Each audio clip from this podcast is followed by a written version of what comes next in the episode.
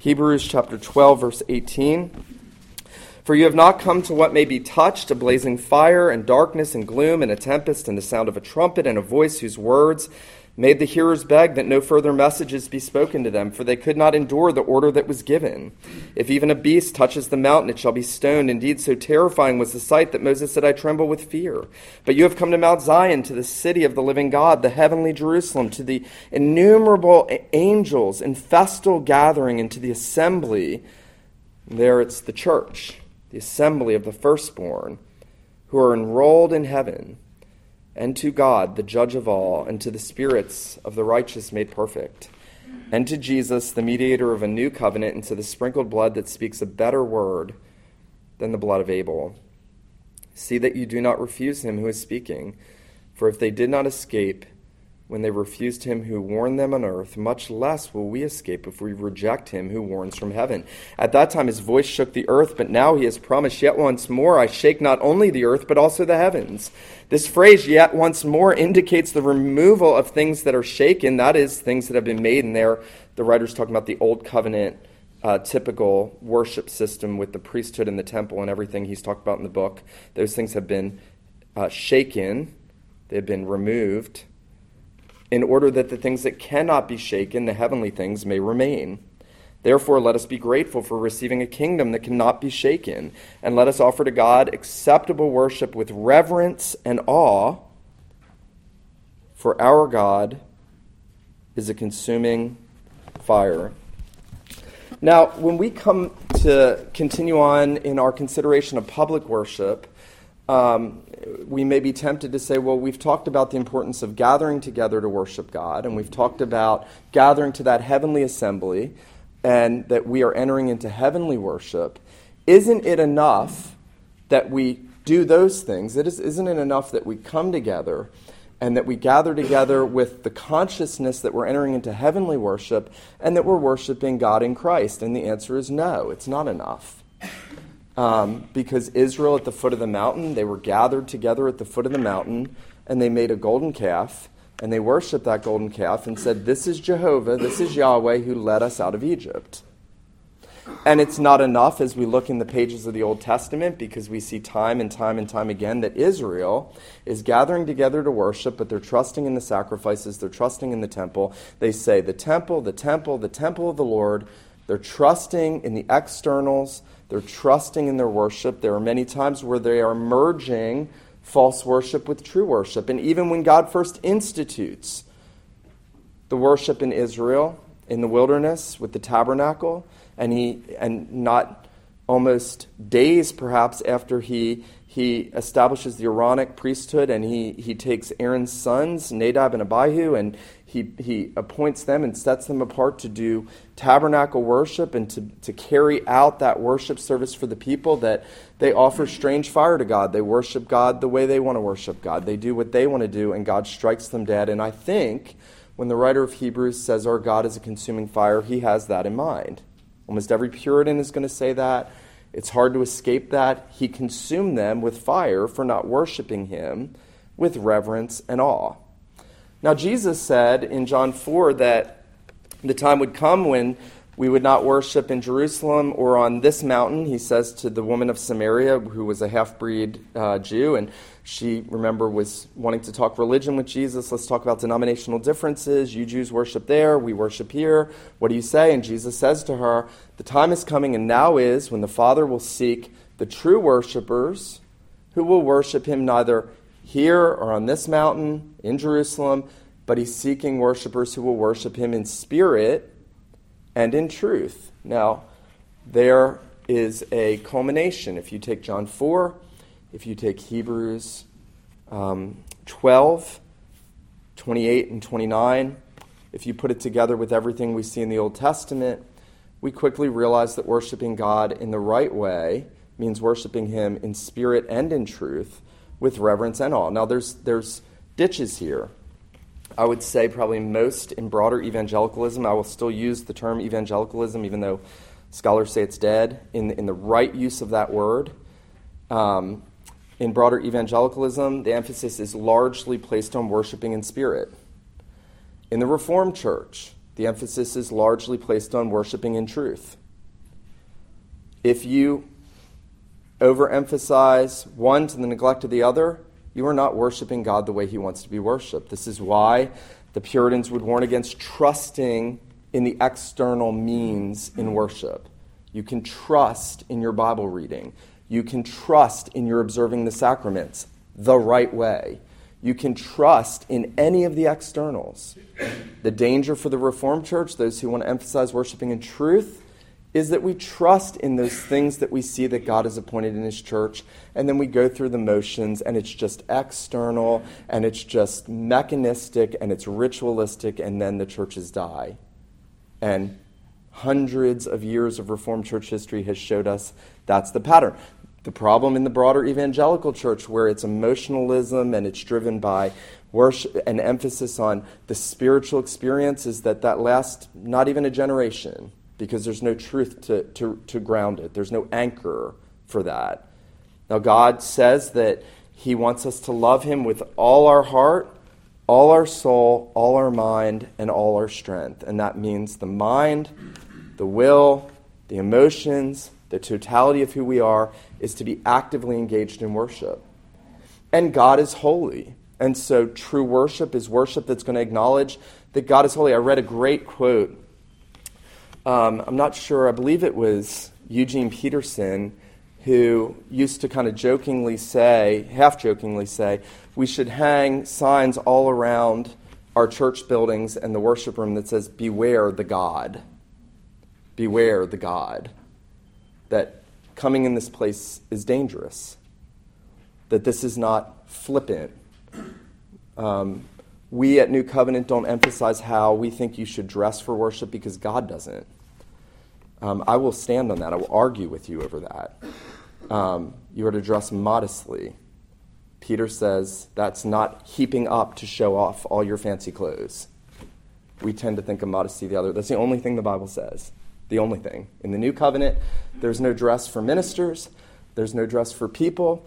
Churches that start to emphasize that, emphasize the externals, start to fall into a focusing on what people are looking like rather than focusing on the fact that we are coming into the presence of the Holy God and the clothing that you're to be wearing is the righteousness of Jesus Christ. Our hearts are to be prepared to worship Jesus. We are to be clothed in his righteousness. I think there's intimations of that when Israel came to the mountain.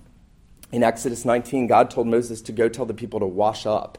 That doesn't mean take a shower and put on your best clothes. That was a ceremonial act that shows that you need to be cleansed spiritually to come into the presence of God.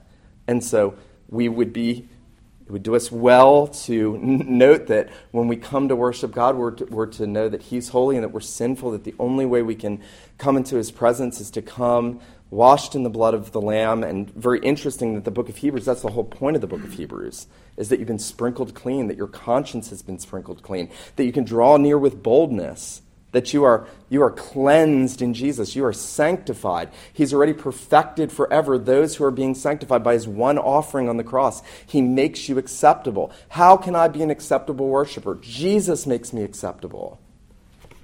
And the truth about Christ and the work of the Holy Spirit by which he offered himself without spot to God, working in our hearts and cleansing us and renewing us and making us prepared worshipers. Now, that being said, it is fundamental that we consider both of those branches, worshiping in spirit, worshiping in truth. What do they mean? And let me take them in reverse order, as the Reformed always do. Worshiping in truth, we want to emphasize what does God love? What does God love? Um, John Piper has a helpful, helpful illustration that I kind of matriculate into my own. If it's my wife's birthday and, and I come home with a six pack and my friends, and I'm like, honey, Happy birthday. We're here to drink beer with you and watch the game. She's not going to be happy. I'm, I'm going to be sleeping on the couch. And now we have a dog, so it's going to be really uncomfortable to be out on the couch with the dog at night because I have not sought to show love and affection to my wife and how she wants to be pleased. Now, how much more God, who is over all the earth, who wants to be worshiped with reverence and awe, who in the Old Testament makes it abundantly clear how specific he is and how he wants to be worshiped. This is not popular. This is what we call the regulative principle of worship. It's not popular in our day. I've given you that handout by Derek Thomas. I hope that's helpful from that 2010 Table Talk article. And I want to read a quote that Derek uses in the fourth paragraph down. Quoting Calvin, he says, God disapproves of all modes of worship not expressly sanctioned by his word. God disapproves of all modes of worship not expressly sanctioned by his word. Why would we ever for a second think that God gave us the Bible for individual salvation and not for how we're to worship God or how we're to live our lives outside of public worship? So, certainly, if public worship is what, is what he is gathering us unto in the work of redemption, we saw that last week. The, he redeemed Israel out of, out of Egypt and he brought them to the mountain and they worship publicly. He does that for us. And while there's a lot less externals in the new covenant. Praise God. Peter said they were a burden that neither we nor our fathers could bear. There are still specifics. God still tells us how he wants to be worshiped. He does that in two ways. He does it either descriptively or prescriptively. Some make the mistake that if the Bible doesn't prescriptively have a verse that says, Thou shalt do this, that that is not binding on us. I would argue that that is a, a, very faulty understanding of Scripture. We learn myriads from the book of Acts, which is lar- largely descriptive, and the irony is, most of my charismatic friends who emphasize the book of Acts and say, wait a minute, this isn't prescriptive. You say do this, and there's no prescriptive verse, point to the book of Acts for everything, and it's descriptive. And so we acknowledge across the board, all of us do this.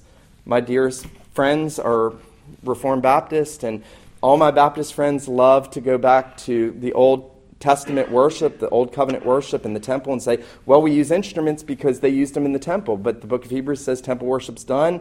Why would we do that? And then we go back and we're like, well, we baptize the children and the households of believers because that's continuity with the Old Testament, with Abraham. And they say, why would you do that? It's the New Testament, not the Old Testament. And so we're all inconsistent. I don't think we're inconsistent on baptism, but we are all inconsistent.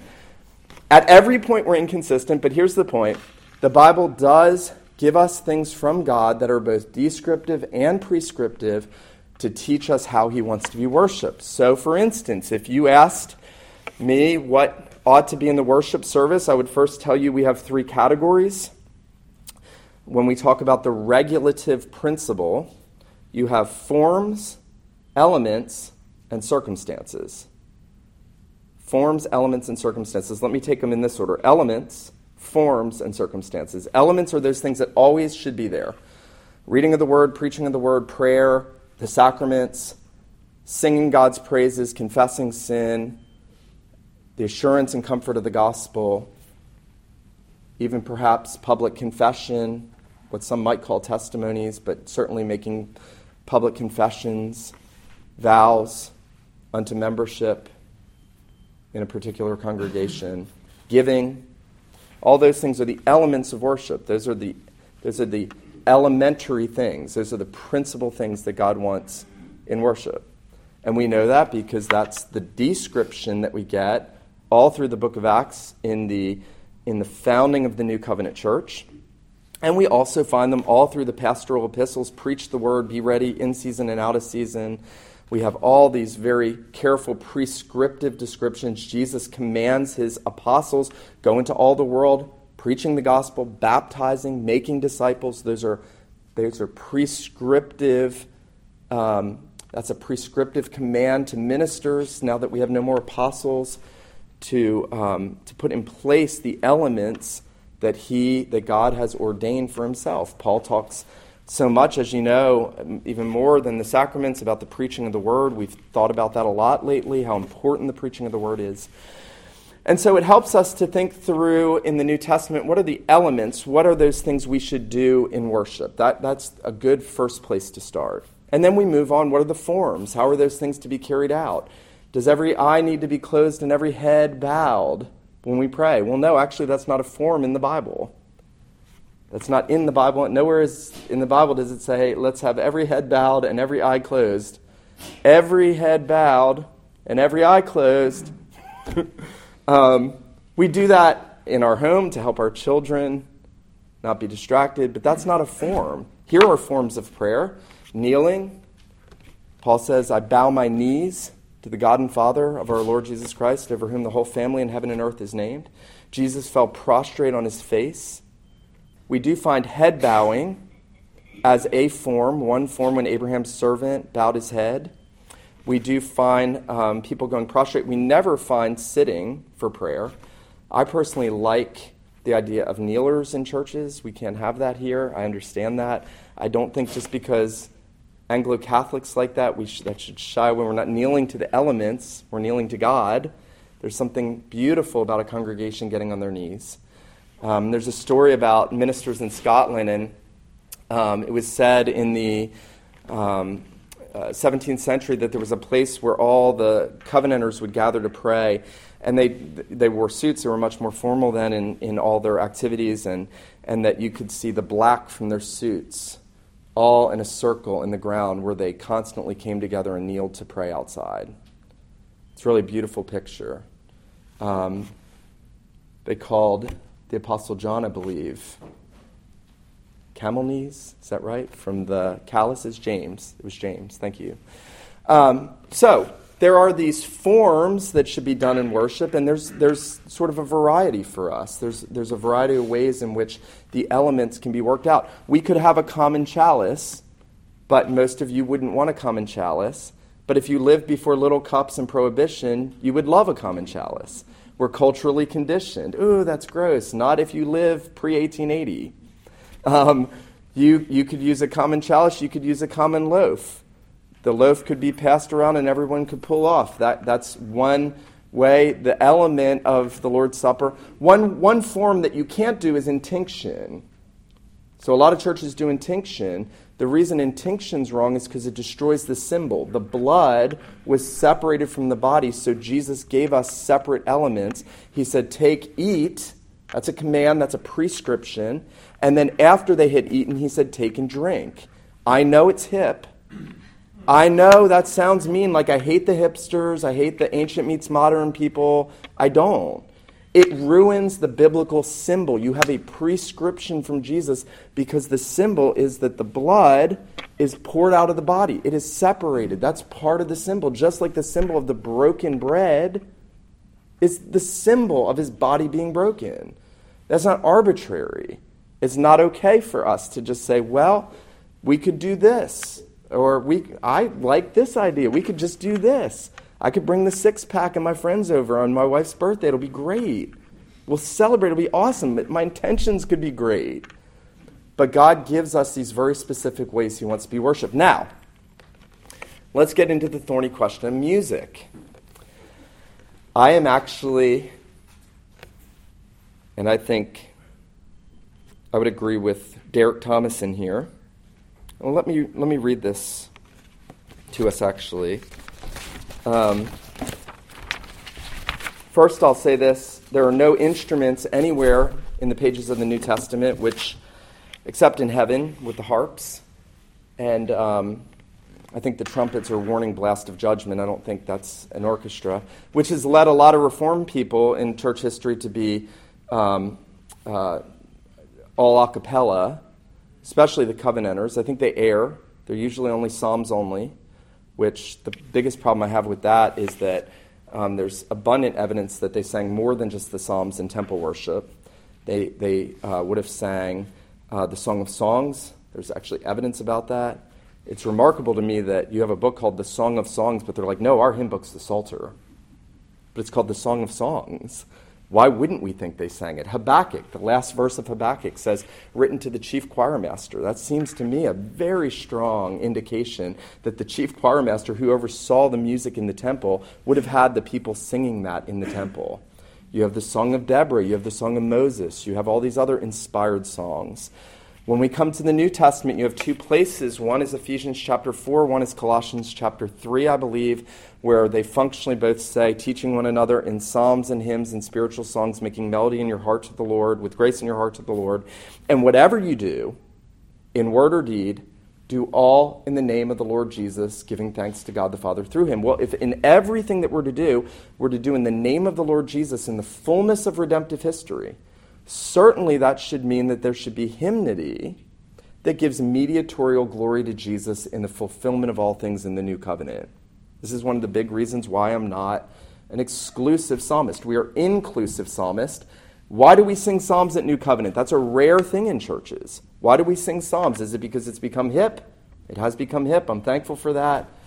We sing psalms at New Covenant because God commands us in Ephesians and Colossians singing psalms. Why would we not sing psalms? We have one inspired hymn book and many other inspired songs in the Old Testament. Why would we not sing them? And God commands us to sing them. But then he commands us to sing in the name of the Lord Jesus. This is what led Isaac Watts. I don't know if you've ever noticed Isaac Watts, obviously one of the greatest hymn writers in church history. The majority of his hymns are psalms that he uh, paraphrases through the lens of redemptive history and the f- fulfillment in Christ. I think that that is exactly, I think the church has been given this rich depository of truth in the hymns of Isaac Watts because Isaac Watts understood whatever you do in word or deed, do all in the name of the Lord Jesus. So I think you're singing the Psalms when you sing a lot of Watts's hymns. Um, with instruments, I think that they are merely circumstantial. That's the third category. Um, the air conditioning is circumstantial. Say amen. It is, an, it is a good circumstance. God does not command it. You do not find it in the Bible, but praise the Lord. We have the AC working in the city center in Richmond Hill, Georgia, because it would be miserable if we did not have the air conditioning. Lights are merely circumstantial. Now, some might argue that candles, having some symbolic meaning, are just circumstantial, but once you pour symbolic meaning into them and say, this candle symbolizes, and we're lighting this candle to symbolize, you have taken it from a circumstance and you have made it an element. You have given it symbolic meaning and have said, God has invested this with that meaning. And so the reason you'll see the candles here is they represent this.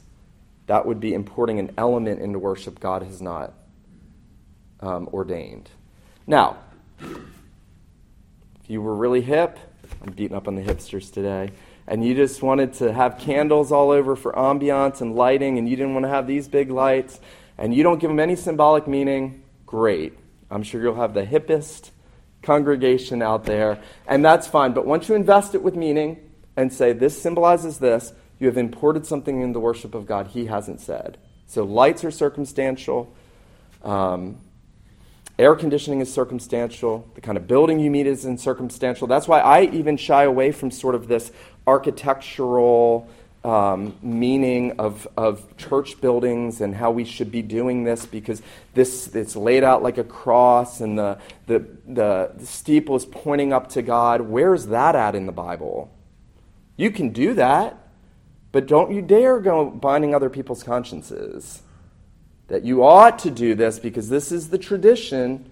So we always want to warn, we always want to guard against taking um, some circumstantial thing and then binding other people's conscience with it, as if everyone should have the instruments we have, or everyone should have the historic church building we have, or the hipster warehouse building we have. You can do it on both sides. Skinny jeans and robes are the same thing.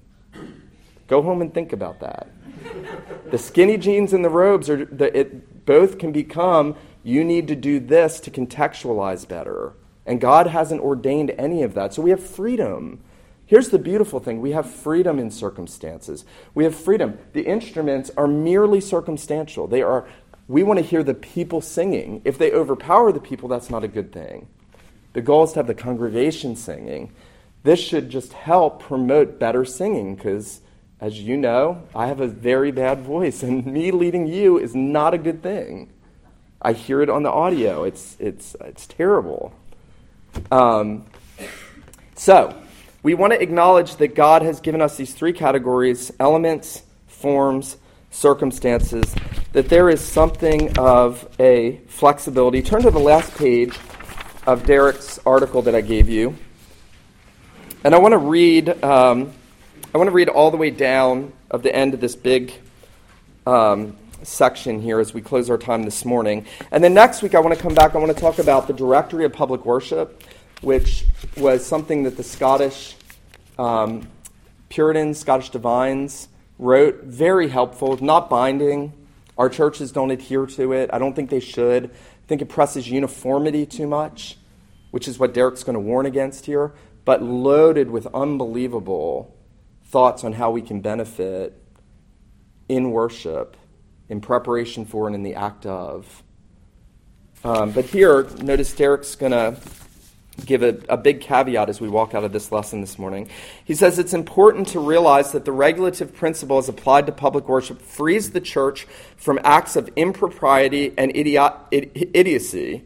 We are not free, for example, to advertise that performing clowns will mime the Bible lesson at next week's Sunday service. You have to think about that. Does he hate mimes? Is this racist? Is this discriminatory? No, because miming Bible stories is not reading or preaching or teaching the scriptures. It is miming. It is miming something. God has not ordained miming. We love mimes. If you're a mime, please don't go home wounded. We will come to your street show. You never know who's in the crowd, ever. So I will warn, I will come to a miming experience. I used to love mimes when I was a kid. I don't know. It's now they're kind of scary, but okay. So we're not, we are not free to advertise that performing clowns will mime the Bible lesson at next week's Sunday service, yet it does not commit the church to a cookie cutter liturgical sameness. Notice what Derek did. It guards against impropriety, but it also guards against pressing an, uh, an illegitimate uniformity there are a lot in the Reformed church that think, well, if we all our churches just did the same thing, we'd have no problems with worship. Yeah, if all if everybody did exactly what I do, that sounds like a good plan. I like that. I like that on every level. You all should do everything I do. You should like everything I like. You should do it exactly the way that I do it because I have the corner. That's essentially what it's going to end up doing if we press and say, we have, I mean, how are we going to import Western worship into regions of India, the Middle East, to Eskimos. I mean, that's the new covenant. The gospel is going to Eskimos. We're going to strap an organ on our back and take it to the Eskimos. I mean, this is the problem of exactness and cookie cutter sameness in liturgical outworking. Now, I think that there is a skeleton of liturgy. That's whatever you have in your service. Everybody has a liturgy. Every church worshiping this morning, everywhere, every kind of church has a liturgy. So, our liturgy wants to have the elements that God prescribes in His Word and that are de- described in His Word. But we don't have to have a liturgical order or even a historic liturgy, even Calvin's Strasbourg liturgy, and tell everybody else that's what they should be doing because we think that's the best. And, and notice what what Derek says. He says, within an adherence to the principle, there is enormous room for variation. I want you to hear this. This is one of, this is one of the five best theologians in the world. He pastors First Presbyterian Church, which you don't get any richer historic Reformed worship than at First Presbyterian Church in Columbia, South Carolina. And this man, where Sinclair Ferguson was, and this man says there is enormous room for variation. That needs to sink in. I think I bought into the idea that there's not enormous room for variation, that everything had to look identical in my days in seminary. And so notice what he says within an adherence to the principle, there's enormous room for variation in matters that Scripture has not specifically addressed, adiaphora. So, what instruments we use? Do we use an organ? Do we use a guitar?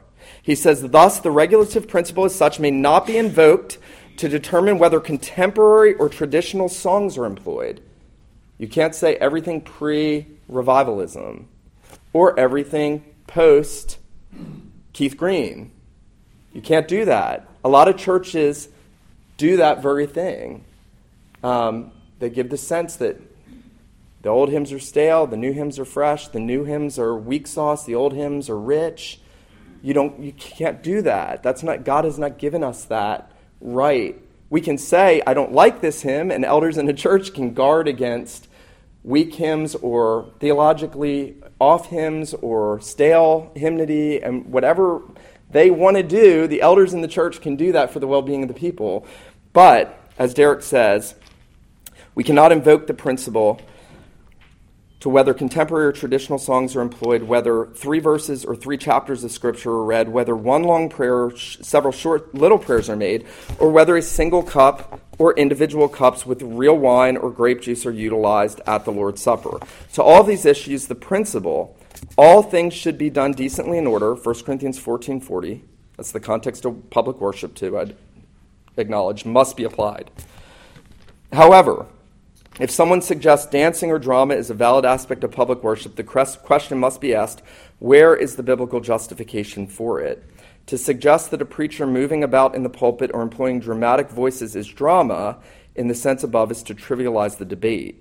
The fact that both may be, to employ the colloquialism, neat, is debatable and beside the point. There is no shred of biblical evidence, let alone mandate for either. So it is superfluous to argue from the poetry of the Psalms or the example of David dancing before the ark, naked to be sure, unless we are willing to abandon all the received rules of biblical interpretation. It is a salutary fact that no office of choreographer or producer director existed in the temple. The fact that both dance and drama are valid Christian pursuits is also beside the point. And there, let me just say that as we close two things. One, and this hit me many years ago and was really helpful to me. We do have drama in our worship service. It's what we do every week at the Lord's table. This is the play. There's one play, there's one message. God is displaying, Paul says, Christ crucified was clearly portrayed before you. It's clearly portrayed. It's the divine drama of the sacrament. Baptism is the drama God's given us. Drama's for the eyes. We want to see. God has said, okay, I'm going to condescend to help you. I'm going to give you visible plays, as it were, in the sacraments. The other thing I'd say is that Derek makes an important point there at the end that you can't say that being engaged in the arts, in drama, in any of those things is illegitimate outside of what we do in public worship. That's maybe you all won't have to have that kind of warning, but there are some people that the pendulum swings too far the other way. And then, and I had friends in seminary who were exclusive psalmists, and they would not come over to Anna and my house on a Thursday night with other friends to sing hymns. But they would watch every kind of movie under the sun. But they wouldn't sing a hymn because they took what they believed went on here and they applied it out there. So, very dangerous. What you can do outside of public worship is unbelievably broad. What we do in public worship is very specific. Questions or comments? I know we've I, that was a little longer than I wanted, and sorry about the music this morning. But any questions or comments, and then we'll come back to this and talk about spirit and heart preparation in two weeks. Yes, Jeff.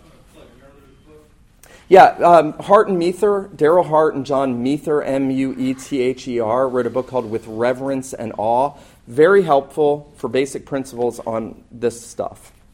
It is a very good book. With Reverence and Awe, Hart and Muether. I think P&R published it. Anything else? Questions? All right. Let me pray for us, and then you guys can have some time to fellowship. Father in heaven, we thank you again. We thank you that you, our God, call us to worship you with reverence and with awe. We pray that you would give us grace to worship you with spirit and in truth this morning. We pray that you would humble us under your mighty hand, that you would cause us to tremble at your word, that you would make us a people that desire to please you in how we worship you. And we know that you are a God who speaks, and we want to be a people that listen. And so, Father, we pray that you would give us eyes and ears to see and to hear all that you say to us this morning. We thank you and we praise you and we worship you, Father, Son, and Holy Spirit. We pray these things in Jesus' name. Amen.